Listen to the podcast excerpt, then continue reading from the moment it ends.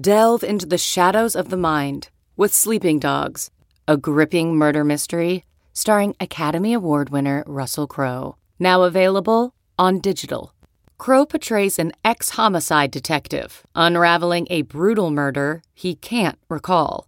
Uncovering secrets from his past, he learns a chilling truth. It's best to let sleeping dogs lie. Visit sleepingdogsmovie.com slash Wondery to watch Sleeping Dogs, now on digital. That's sleepingdogsmovie.com slash Wondery.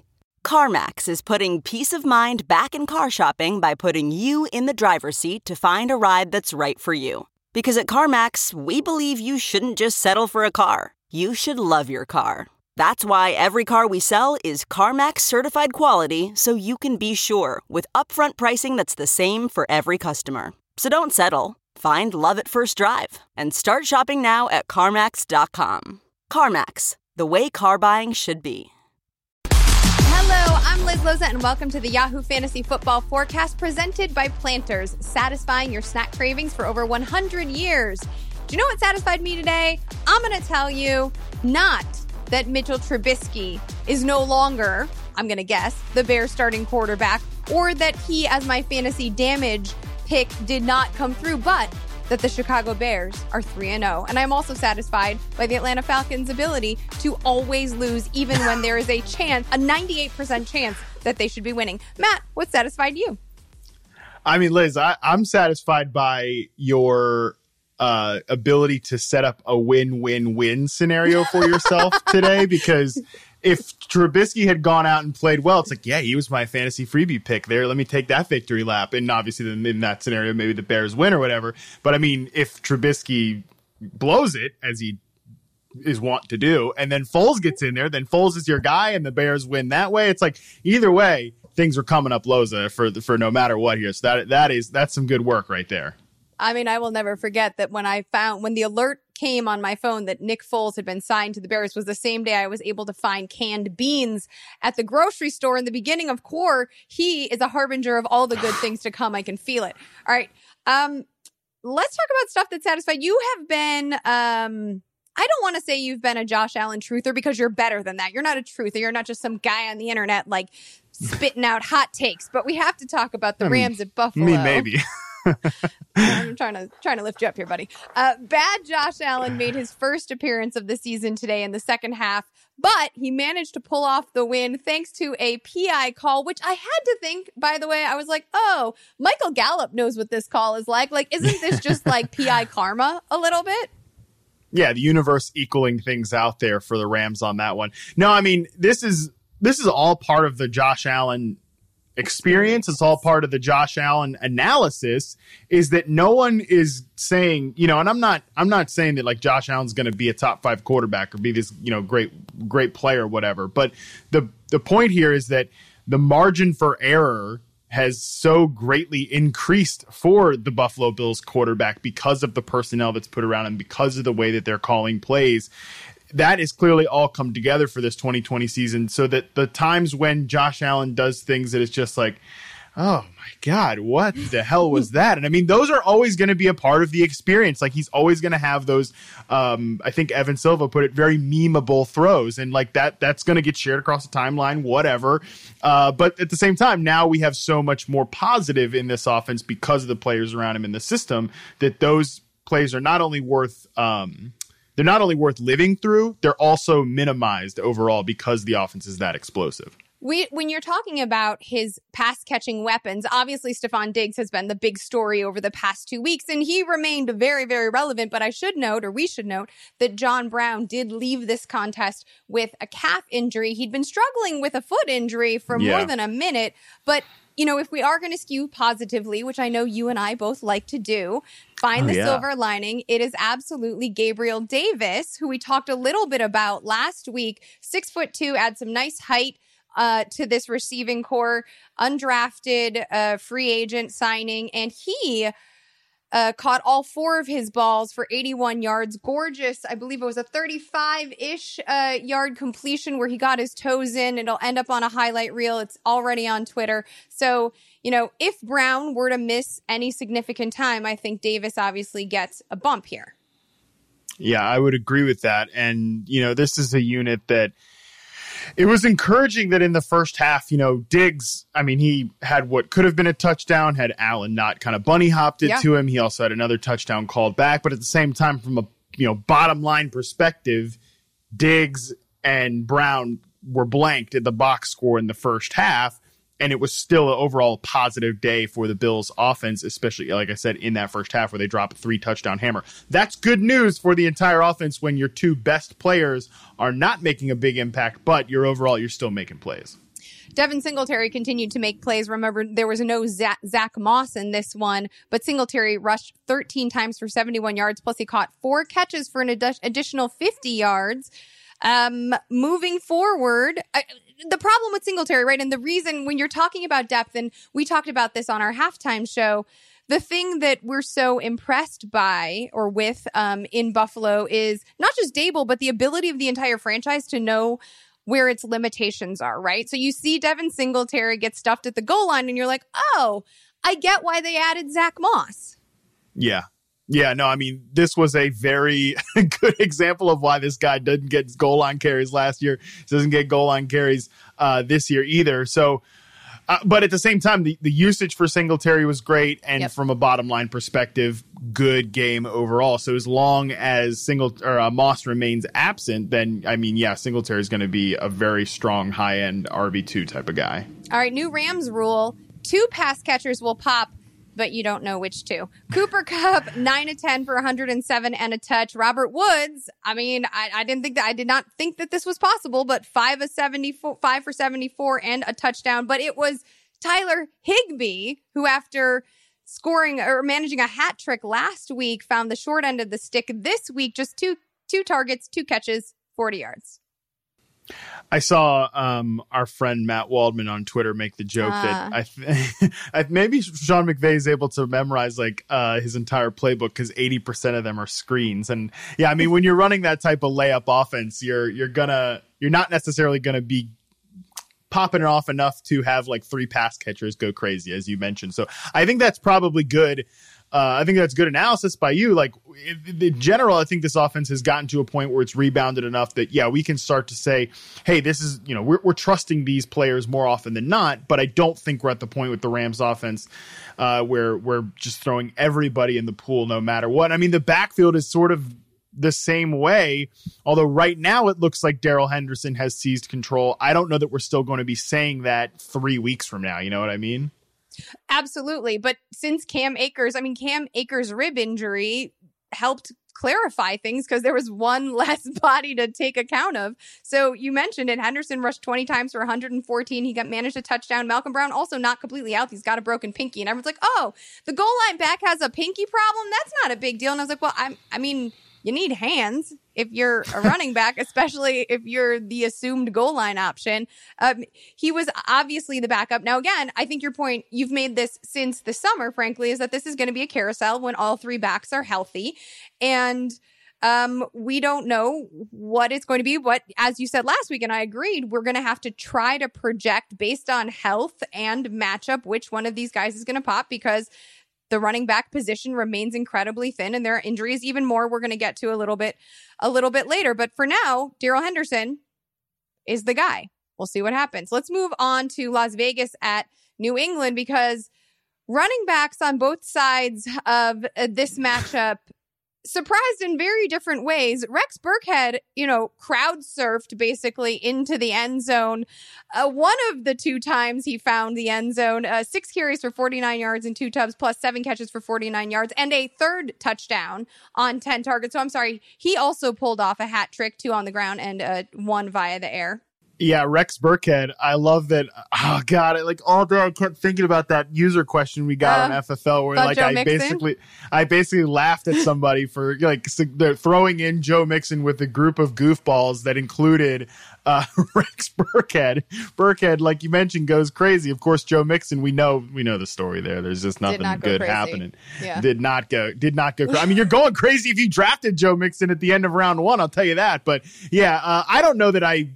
Burkhead though isn't you know he's involved last week too, so he might be somebody that we with James White out, you know that we continue to look at, however long that's going to last. I mean, Sony Michel nine carries, 117 yards. I, I don't care. I don't think I'll be uh, recommending to chase that anywhere. 100%. Josh Jacobs, though, after having a monster game last Monday night, dealing with a bit of a hip injury, a hip issue, did stay on the field. But um, New England, obviously, a very tough matchup, and he did not produce uh, near the same level. But again, I'm not worried, assuming that the hip issue does not become larger. This is also a player who, I believe, from week seven through the rest of the year, managed to play through a shoulder injury. Yeah, I mean the Raiders right now they're such an interesting team because there's a lot I, I of banged up players at the Raiders right now, though too.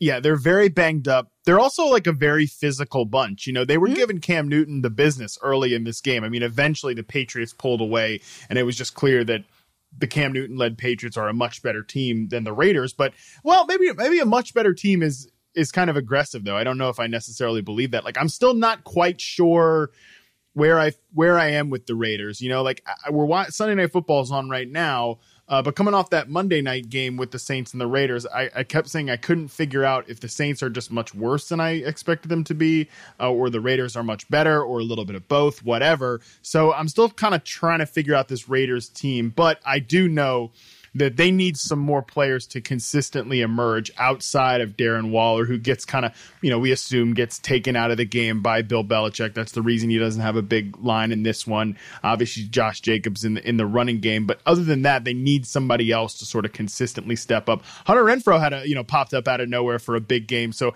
I'm sure he's on Bill Belichick's like radar. You know, when is Hunter Renfrow going to be a free agent? You know. The, well, I mean, he, he has a type. He fits fits a certain exactly. mold. Um, yeah. Bryan Edwards, who has not been a fantasy contributor, but has been a real life football contributor. He did leave this contest banged up and they did not have the speedster Henry Ruggs. So you're right. I, I am impressed though with the ability, similarly, you make a good point to the Patriots to utilize these lesser known players to advance. Mm-hmm. It doesn't help fantasy managers much, but to like advance um, the score and stay in the game.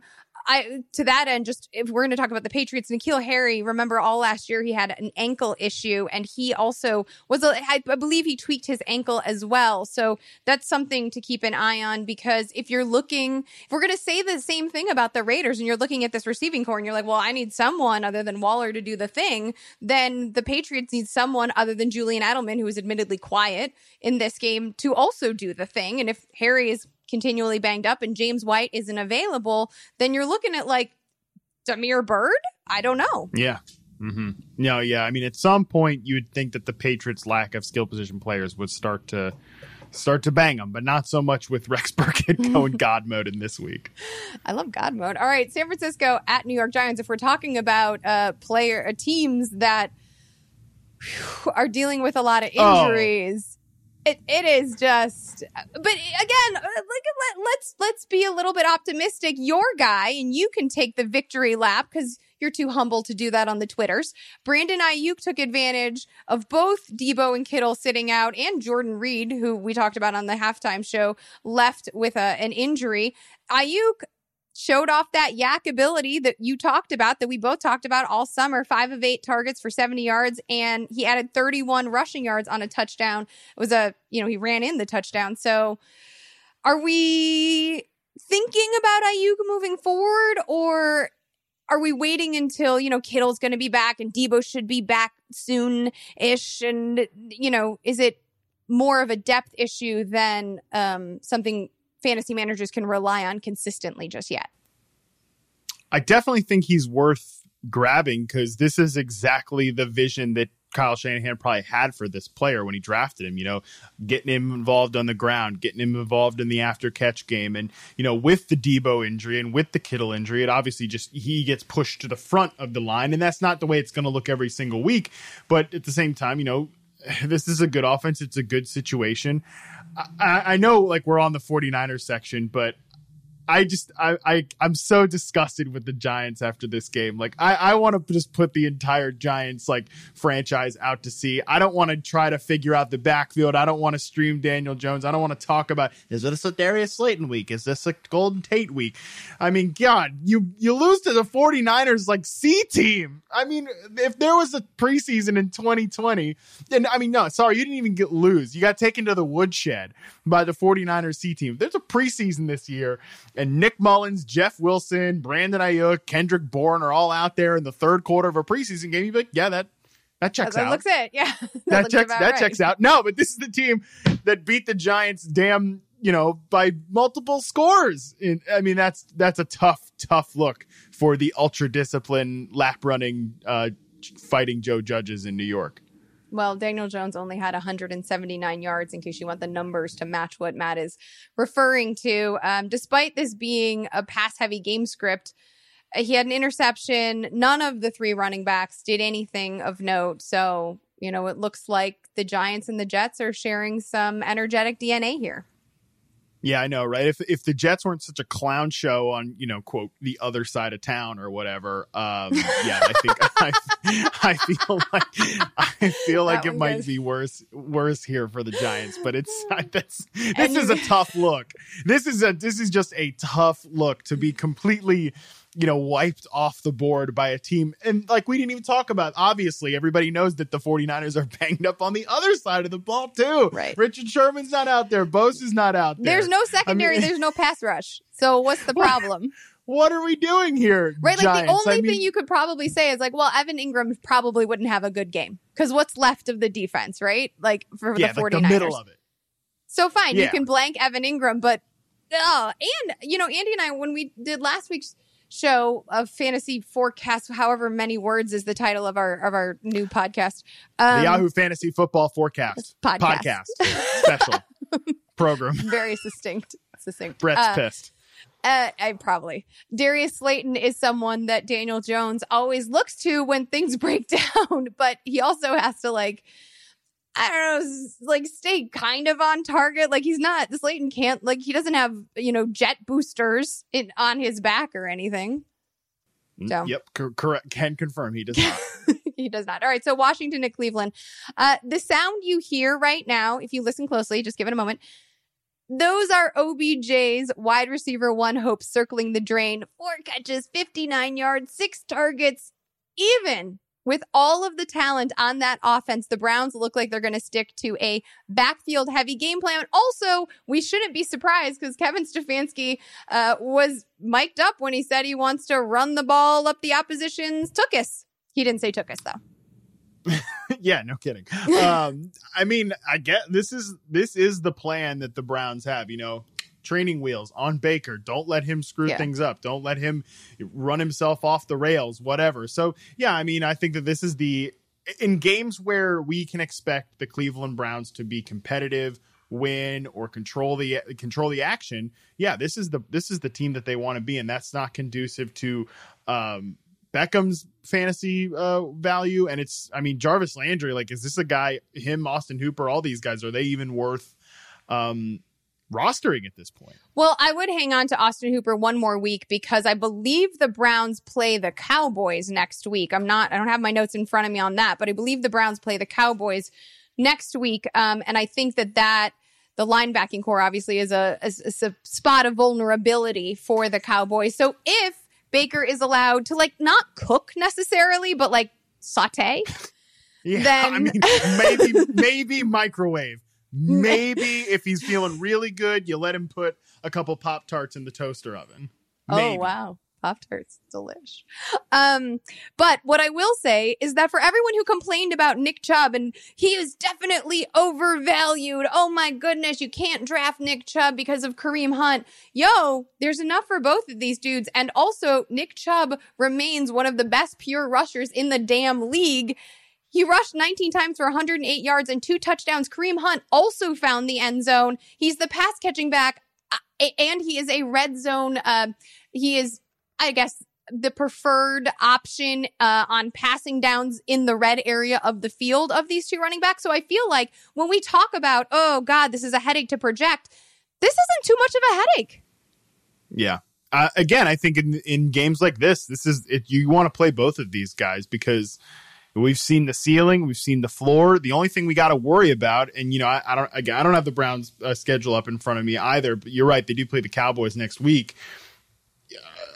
that's going to be a tough. That's going to be a tough one to think about. Like I could easily see Dallas shredding their defense, you know, because their defense is not very good. The Cleveland Browns, other than right. like Myles Garrett, you know, we're not exactly cooking with gas here. So like, but well, if you I mean, think about the Cowboys' offensive line and the pressure that Garrett can get, then maybe true. I don't know. You, you, I think you can project the first half of that game. The second half is anybody's guess, right? Like that's pretty th- fair. That's when things are going to go sideways. But I will say, for everyone complaining about OBJ, I mean, you got him at such a low ADP. And the reason you drafted him was because of his big play potential, which he has flashed. He did flash it, admittedly, against the Bengals last Thursday night. Mm-hmm. But that's why you drafted him where you drafted him. You didn't. You did, he's a ceiling play. You didn't draft him because you thought he was going to be a high volume play. So manage your own damn expectations, which is something Philadelphia Preach. Eagles fans need to do.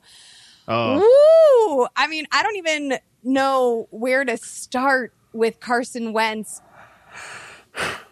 we talked about it a little bit on the halftime show. I mean, he, he obviously struggled early, but then also often in this one, just 29 completions for 47 pass attempts, one touchdown, two picks. Uh, you said very astutely on our halftime show that one of the good things that Philadelphia and Doug Pederson have managed to create was an excellent running game. I just don't think if you, th- I just don't think when we did that segment or that show, you we're talking about uh, the quarterback as also, you know, the RB2 on the team. Right. It, this actually, if you want to skew positive, seeing Carson Wentz take off nine times for 65 yards and a touchdown, I mean, that's, you know, that's kind of what you need to see because uh, but it's Wentz gross. hasn't. It is gross, but Wentz, like in 2017, when he was a great fantasy quarterback and obviously the leading candidate for the MVP before he went down with an injury, um, you know, part of what made him so special was his rushing ability. That hasn't hasn't been present at all through two games to start this year, and really wasn't much of a factor last year either. So that certainly can boost his floor from a fantasy perspective. But again, that's that is trying to that's trying real hard. Uh, might be throwing my back out a little bit on that reach. Uh, so I, I, mean, but in general, bad vibes here for um, for the Philadelphia Eagles, and I mean Dallas Goedert too. He gets hurt in this one. We think he's coming back, and then he doesn't, and now it looks like he's going to miss multiple weeks. And I mean, at some point, if you're Philadelphia, you got to just be like, are we already taking a mulligan? Uh, on the 2020 season because they've just had so many injuries. But you know, just at some point, you'd also like to see Carson Wentz um, elevate some talent around him at some point. At well, some point. so there's a, there's a lot there, a lot of cogent analysis there. Goedert, you're right, might miss multiple weeks with that ankle injury. You also have Jalen Reagor out until week nine ish with a thumb issue. DeSean Jackson, here's a surprise, left the game with another surprise hamstring issue. Uh, so there's going to be right. There's going to be a lot of Miles Sanders and Zach Ertz in this one. So we are expecting to see exactly what you just said. The difference, though, is that a couple of years ago, it felt like Wentz was this improvisational genius who extended plays, wasn't just rushing out of pure damn desperation. Hmm. Yeah. This is yeah. It's true. It was like a part of the.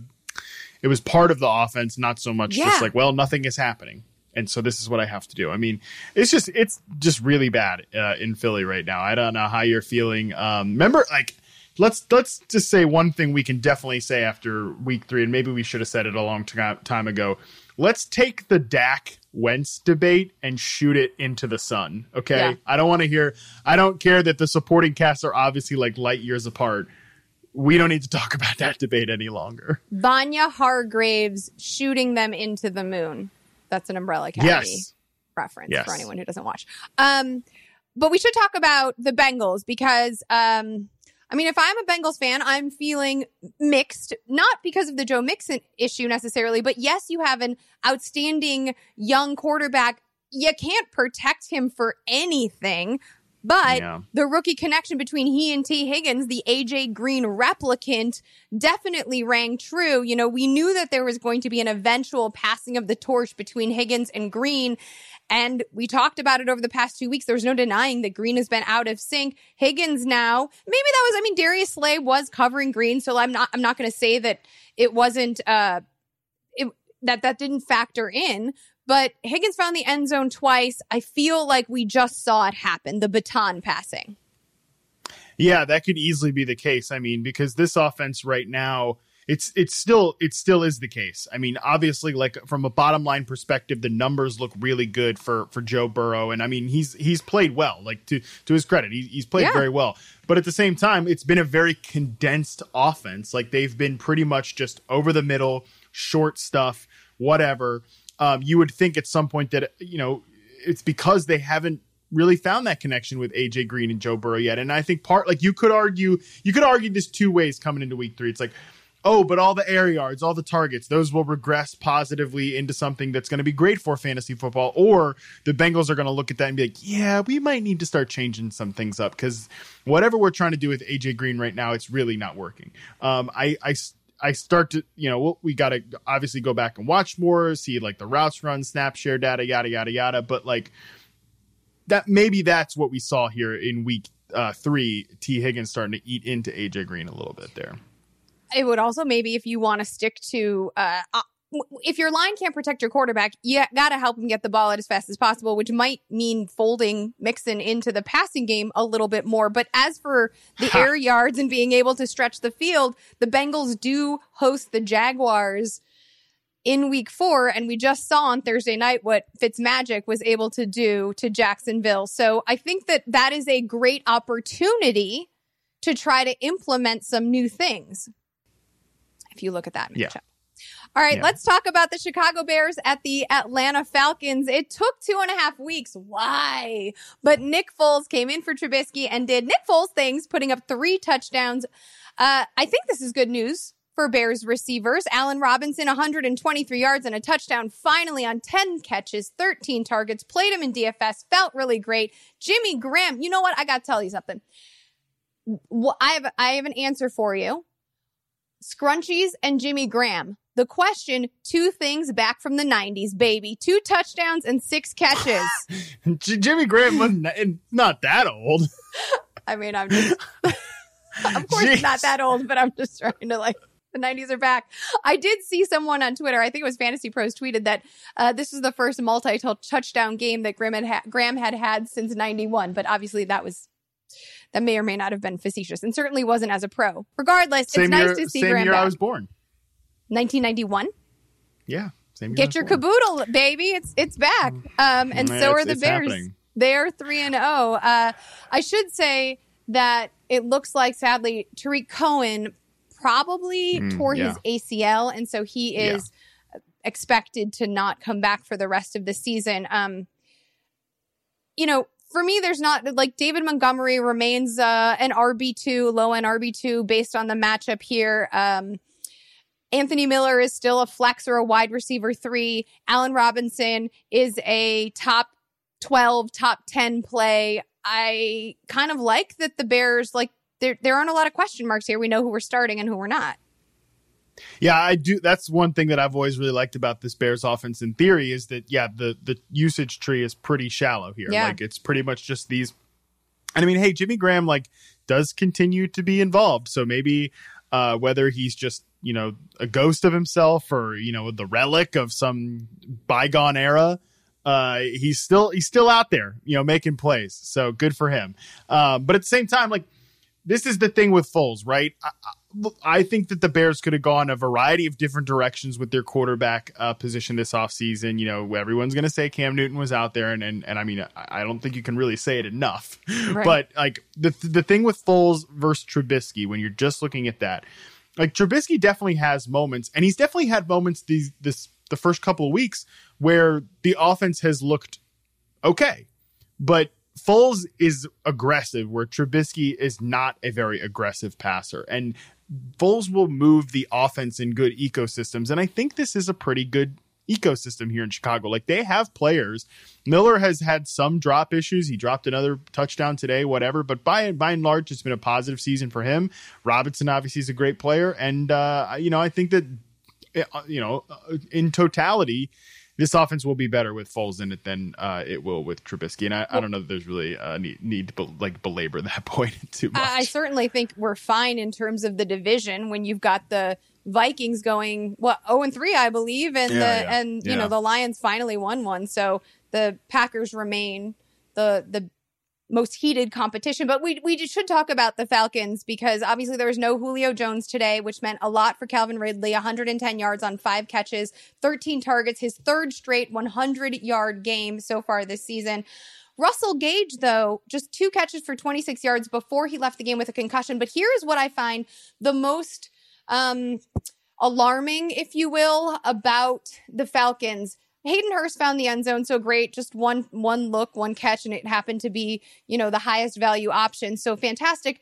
Todd Gurley, even with the team slot receiver Russell Gage leaving the game, had two targets, caught one ball. That is very concerning. Brian Hill, who outpaced Todd Gurley, also only caught one ball for 20 more yards and drew two more targets. I'm sorry, one more target. Brian Hill is getting more work in the passing game with the damn slot receiver not in it. That to me, you know, this is our, our assumption about Todd Gurley heading into the season was like, oh, maybe he's not going to be as explosive, but the volume would be there, especially when you fold in his opportunities in the passing game.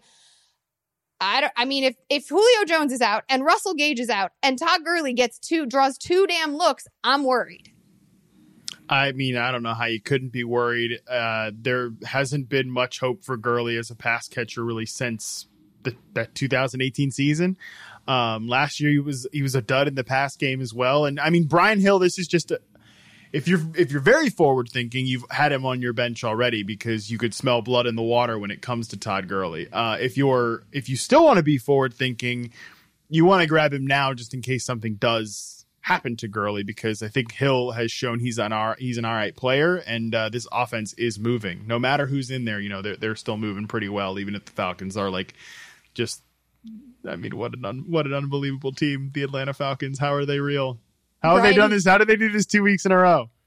Brian Hill, to Matt's point, is rostered in just two percent of Yahoo leagues, and um, for what it's worth, in college, he only had five career fumbles.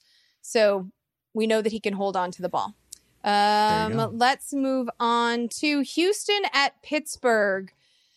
James Conner, 18 carries for 109 yards and, t- and a touchdown on the ground, plus four catches for another 40 through the air.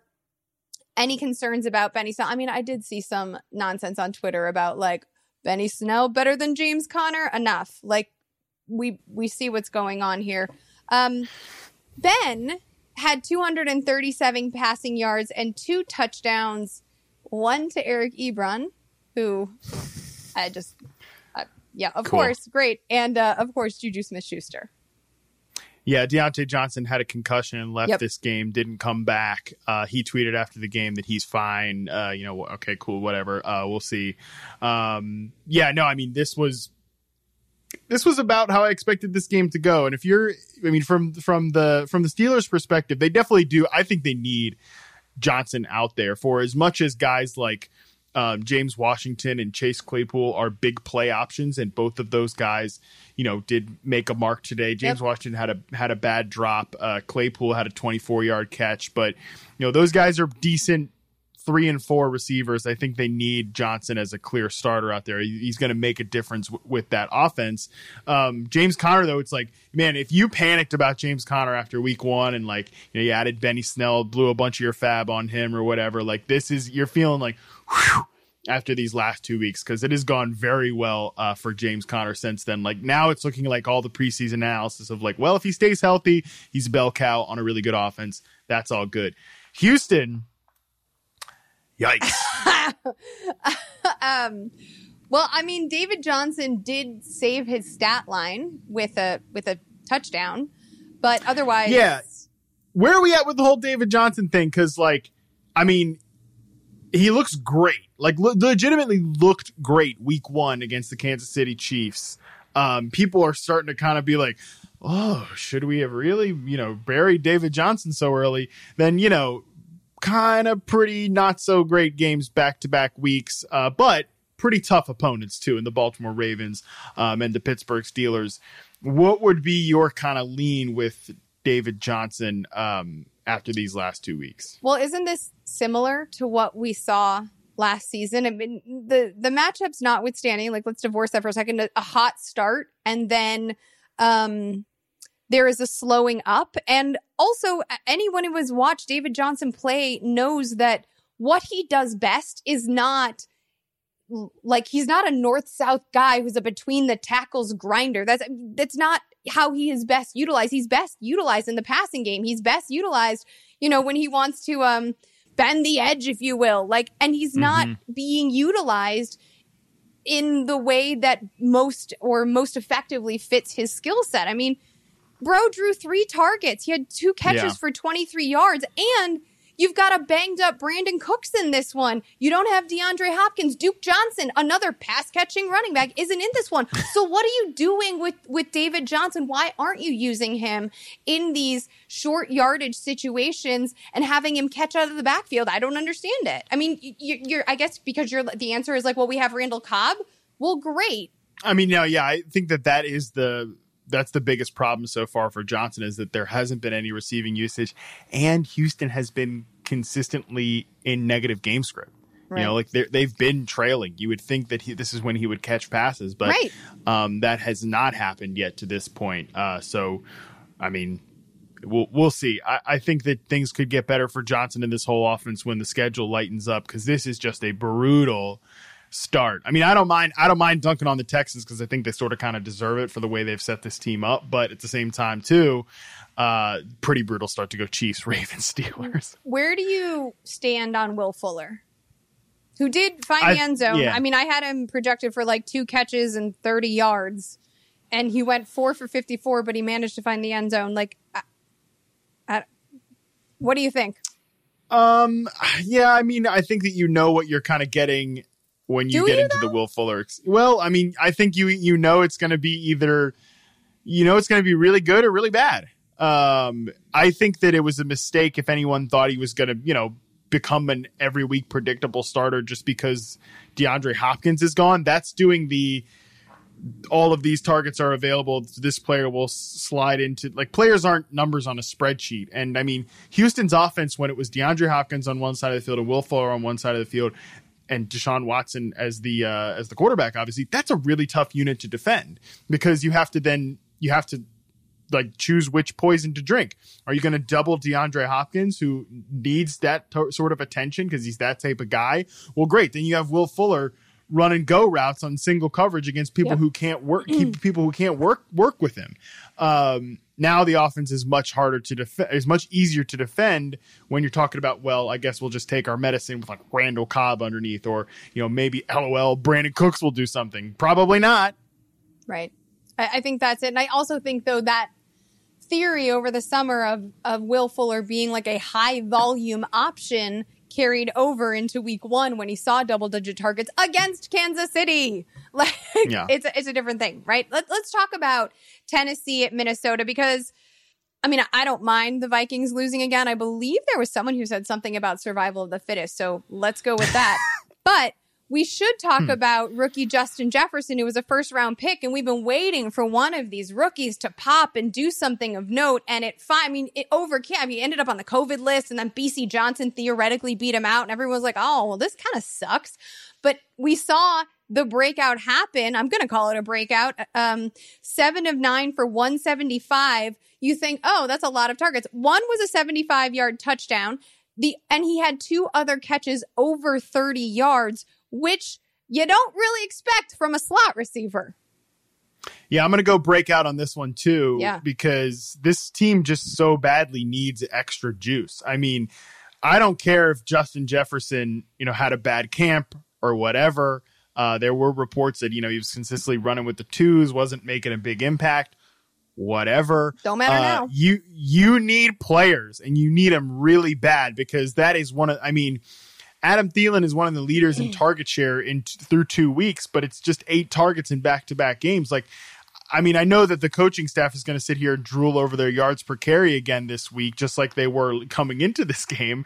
That's great. You're still losing. You can't play football that way when your defense is one of the, and I'm being generous here when I say this, one of the 15 worst units in the NFL. And again, that is ultra, ultra generous the Vikings defense got going a little bit today when Taylor Lewan left the game, the left tackle for the t- Tennessee Titans, and then Yannick Ngakoue just beat up on Ty Sambrailo, who shouldn't be playing left tackle in the NFL anyways, certainly should not be starting left, ta- left tackle in the NFL. So, um, yeah, you're looking at a, a, defense that still has a long, long way to go, and I don't necessarily know that there's like a light at the end of the tunnel. So they need some other passing game guys to step up, whether it was going to be Irv Smith or Justin Jefferson. It looks like Jefferson is the answer here.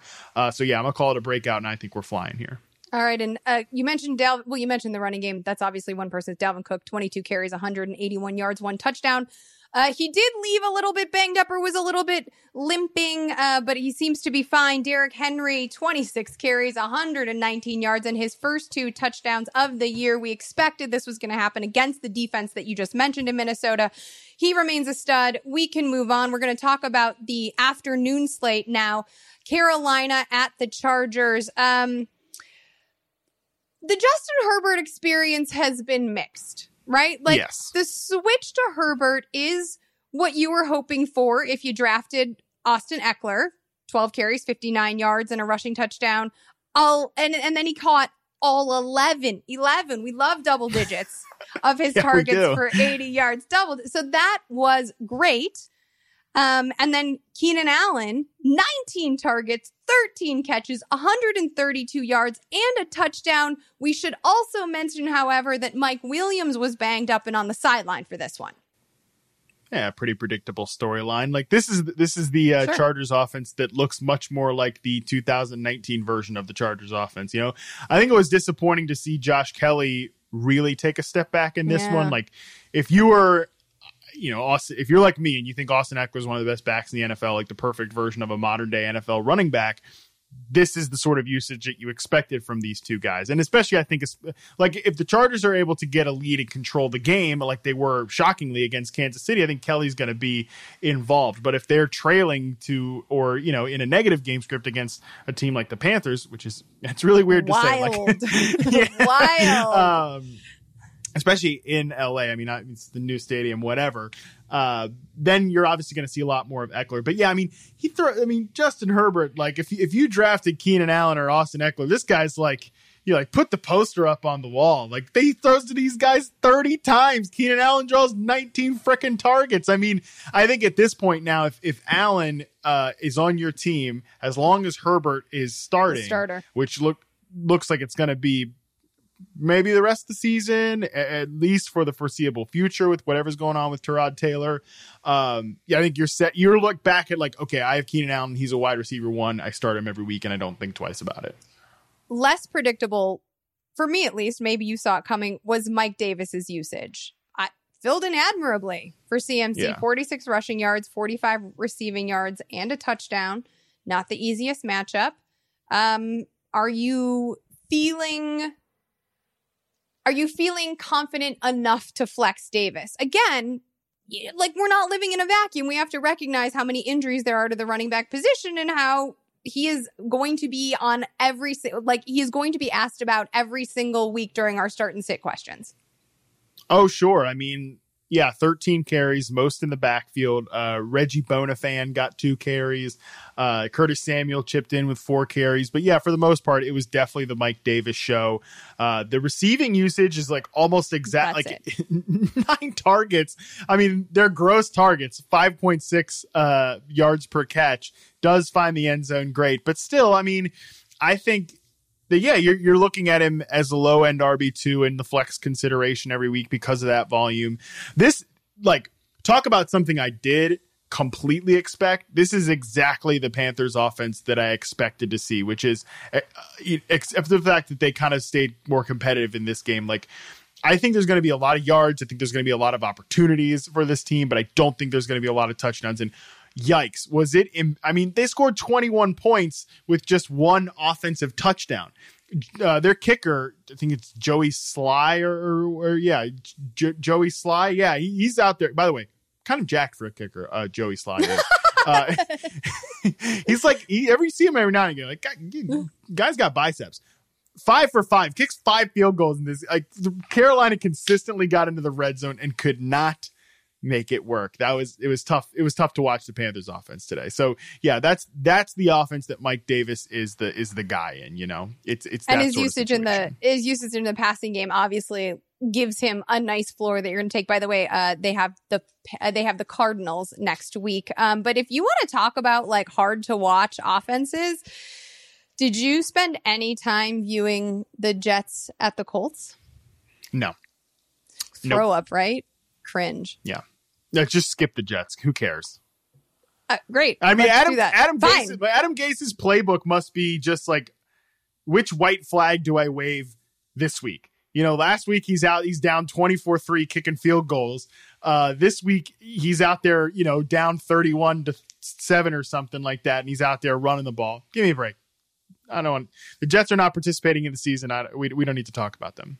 Also, I believe uh, two safeties in a row in consecutive games for a, a safety for each game consecutively for Sam Darnold. So bad look all around. Um, Jonathan Taylor, though, 59 yards and a touchdown. Uh, Jordan Wilkins was uh, on closeout duty here. He had nine carries for 39 yards, but I'm not going to read too much into that. Um, Nyheim Hines returned to fantasy relevant, seven carries for 21 yards, four catches for 40 yards. I think the bigger story, there's a bunch going on here. Michael Pittman left this one a little bit banged up. Uh, we already know that Parris Campbell is done. So another one of these receiving options needs to step up, and it might very well be even with Jack Doyle healthy, Mo Alie-Cox. And I don't know if you know this, but um, that guy played basketball back in the day. Philip Rivers has once made a made a, a, a lot of music with a, a former basketball player at tight end, uh, Chargers Hall of Famer Antonio Gates. And I do I, I know I know a lot about Mo Alie-Cox. That's a that's a Virginia guy. You know you know I uh, I'm all in on my Virginia players. VCU uh, in Richmond. Uh, yeah, a guy was basketball big time basketball player there. So yeah, for sure, I'm I'm all in on the Mo Alie-Cox experience. I mean, I think that was one that just like I don't know how you put that toothpaste back in the in the in, In the, the tube, tube? you know. Right. Too exciting. this offense needs some juice. Uh, that's pretty exciting. Disappointing that for T.Y. Hilton that the grandma pep talk only got him three targets, three catches, 52 yards. But the Jets really didn't uh, put up much of a fight, so the Colts didn't really need to do too much. Dallas at Seattle. Um, this this game was had all of the things, right? Like I felt I feel like this game had anything you and Dak was struggling early on. Um, but he obviously had to turn to the passing game to keep up with Seattle. Zeke salvaged the day with a touchdown. He had just, you know, 34 rushing yards otherwise, but what most excited me? I mean, I was really starting to think like all those Michael Gallup takes that I had just been confidently spitting out all week long were looking real bad. But the argument for Gallup was that when goes sideways or when stuff goes sideways, it is Michael Gallup that Dak Prescott looks to in clutch situations. He is the guy who sets up key scoring efforts. And it was so nice for that analysis to work and for him to also get some of the glory. Six for 138 and a touchdown. Some, you know, like, I guess you could say fluky stuff about like the, the defender having the ball bounce off of him and then him catching it. But hey, that's clutch. Like that's presence of mind. That's focus. That's why Michael Gallup is clutch. Mark Cooper also went nine for 86, CeeDee Lamb five for 65. We didn't have to deal with Dalton Schultz, thank goodness, in this one. Um, You had to deal with Cedric Wilson. Oh, that too. That was the moment though when I saw that Wilson touchdown. I was like, "Oh no, these Gallup takes might be cold." Yep. Yeah. No, I thought the same thing as well. But yeah, I mean, this is sort of, I think this is based on the usage we've seen so far. Like Gallup is the guy in downfield situations that's he's going to be asked to win in those moments uh, for the Dallas Cowboys. And that's going to be a little problematic because the blocking is not great. As we know, I mean, Zack Martin, the all pro guard, shifts out to right tackle in this spot. Um, and actually played pretty well. So maybe that's something that they think about doing on a more semi permanent basis. Uh, but yeah, I mean, this is the this is going to be the ride with Gallup. Like against a weak secondary like Seattle, um, you want to use him because he's been getting the deep looks, continued to do so today. Uh, and yeah, I mean, I don't know that I'm going to be chasing Cedric Wilson, but uh, this is the type of thing when this offense is cooking, ancillary players can step up. I am still like, man, why all the screens, Dallas? Like, I still have a little bit of like hesitation about the whole Mike McCarthy experience, and I know Kellen Moore still calling plays.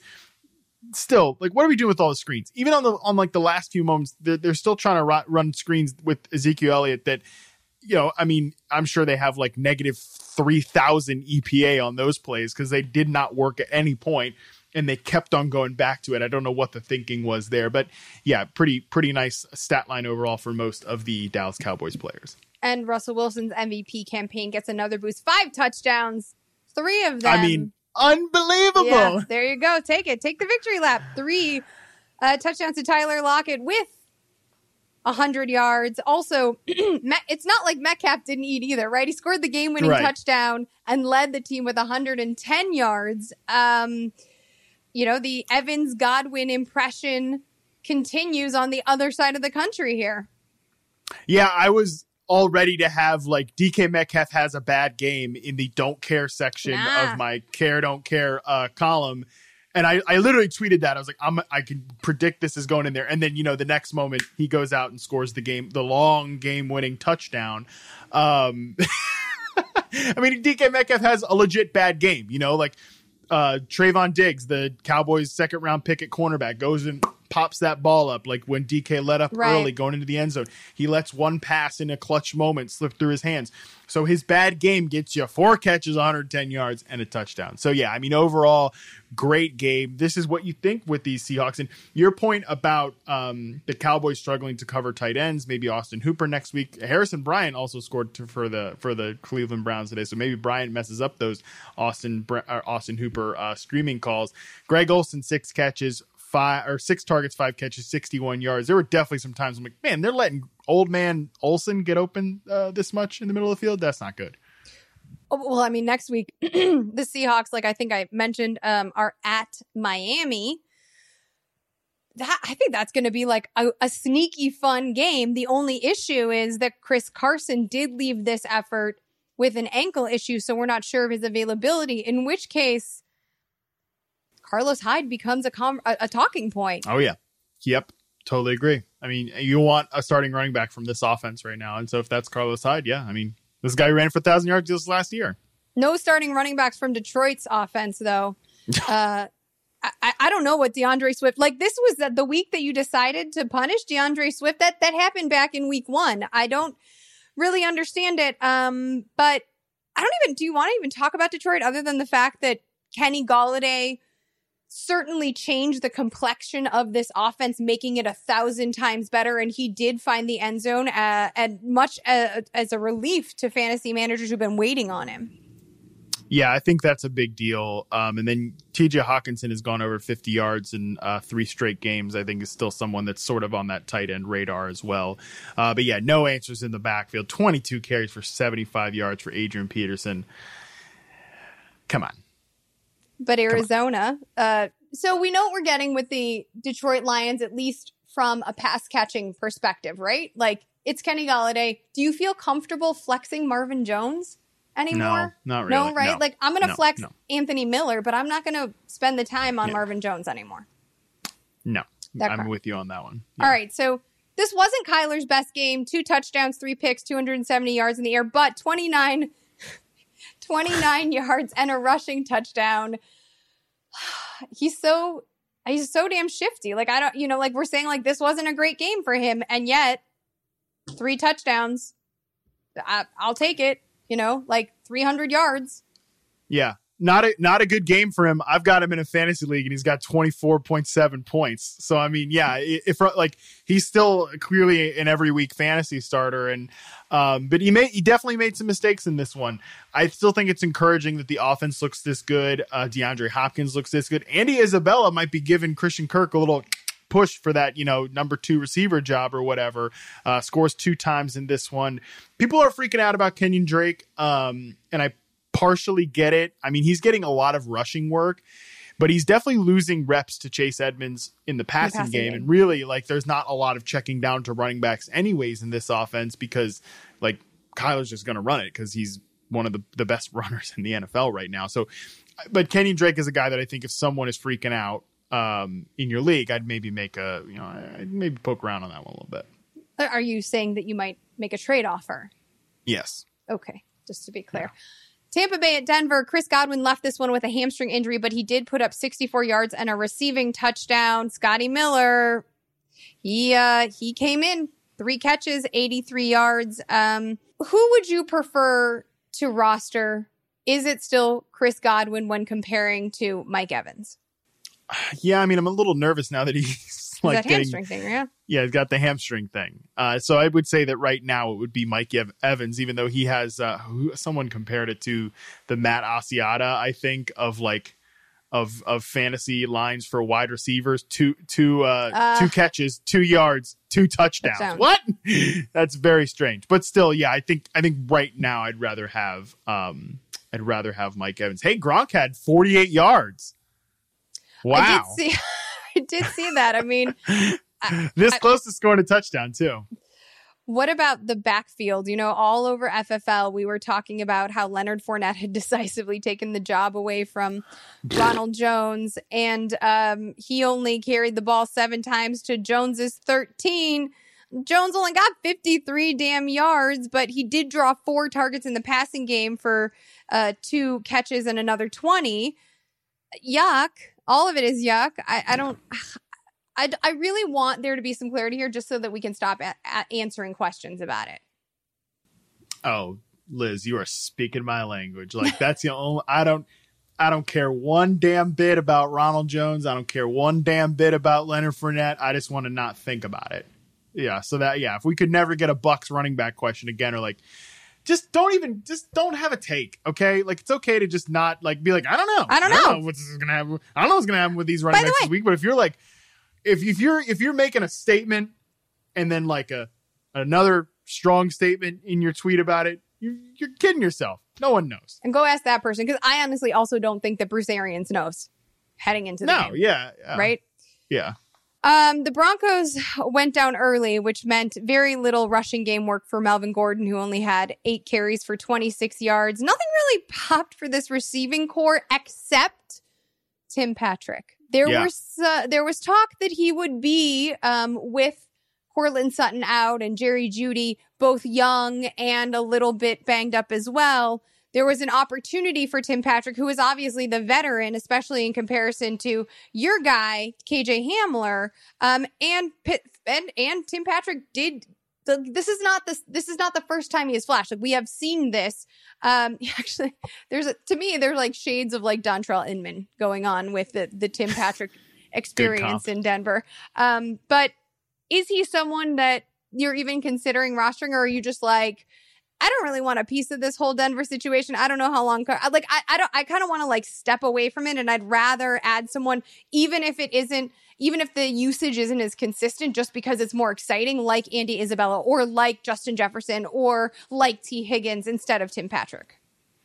Yeah, no, I don't, I don't really feel too inclined to be um, emotionally or fantasy invested in this Broncos offense. I think every time I look at it, I'm just looking at the box score right here, and I've got to see names like Brett Rypien and It's you know, I don't know, actually know if it's not. Ripine. Uh, I don't know, but yeah, we Tim Patrick gonna be talking about these players. Like we should be talking about Drew Lock and Courtland Sutton, and you know these ten targets for Noah Fant should be getting a lot more than five catches for forty six yards. It's it's just tough. I mean, I just feel nothing but sadness uh, for the Broncos offense. What a way to pander to our producer. Let's talk about Monday well, I, night. I said I said we ripped on the podcast name earlier. We got to do something. I know that we are both excited. If if if we are not at all excited for Denver, the inverse of excitement for that it, it- for this is not well stated. It's been a very long day. Anyway, we're excited for the Monday night game between the Chiefs and the Ravens. Any hot takes? What are you looking for? What are you keeping an eye on? Play all the players. You know, that's what I would do. Should be fun. Brilliantly stated. Which tight end? which tight end would you prefer? Which tight end would you prefer in this one, Matthew? Would you prefer uh, Travis Kelce or Mark Andrews? I actually think Mark Andrews has a chance to uh, outproduce Travis Kelce. Uh, I agree. We typically see the Chiefs give up on production to tight end. So yeah, sure, Mark Andrews. Why not play him along with all the other players? Play all right, play all the players. That is the groundbreaking analysis from one Matt Harmon. Uh, Matt, you do have you as you mentioned every as you mentioned every week. Um, you file a piece, and it is care don't care. Can you remind everyone when that goes up and maybe tease it a little bit? Uh, yeah, I file it Sunday night. So if you're up late on the West Coast, you know, at like 10 p.m., uh, or you are a lunatic up past midnight on the East Coast, thanks for the support. Uh, check out the article. Uh, it's probably going to, I've been, well, let me say, I have been, um, gently nudged into the direction to cover the two Hall of Fame quarterbacks playing on Sunday Night Football with a potential Drew Brees angle uh, in this one. So that will be the lead. I'll also talk a little bit about the Chargers, who we mentioned in the Don't Care segment, um, and yes, a few few of the topics we've hit on this one should be should be a, a real a real winner. Great. Well, podcasts are winners, and luckily for you guys, we have lots of them. You can check out the Yahoo Sports NFL podcast with Charles Robinson and Terez Paylor, and the Yahoo Sports College podcast with Dan Wetzel, Pete Thamel, and our friend Pat Forde. You can follow us on Twitter at Yahoo Fantasy. I'm at Liz Loza underscore FF. That's at Matt Harmon underscore BYB. One more thanks to Planters. Andy will be back tomorrow morning to talk pickups. Until then, we're out. It's no secret that our world has been interrupted. A World Interrupted is a daily podcast telling stories of coronavirus and its impact on the economy. We want to cover the issues in the macro, global economics, the stock market, and our political climate. We'll also cover the micro stories, maybe the ones you don't hear as much about in the news or the media. We hope you'll listen and be a part of the journey. So subscribe today on Apple Podcasts or wherever you listen to podcasts.